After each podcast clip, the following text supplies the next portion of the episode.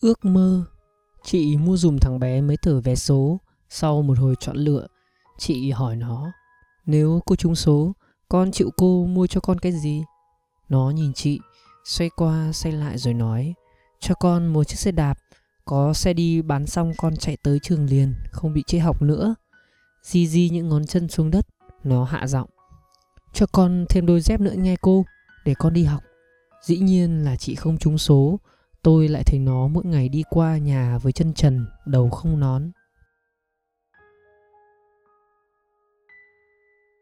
Chuyện cổ Năm 20 tuổi, hứa hầu có hơn trăm bạn hữu, tiệc tùng, bù khú thâu đêm. Năm 30 tuổi, chàng lỡ được hai chục tráng sĩ, họ thề nguyền sinh tử có nhau. Năm 50 tuổi, chàng trà dư tàu hậu với hai người, vốn là kẻ tay tả, tay hữu của chàng. Năm 60 tuổi, Ông lão âu yếm vuốt mái tóc của bà vợ già máu mém. Nàng là bạn tri âm duy nhất của đời ta.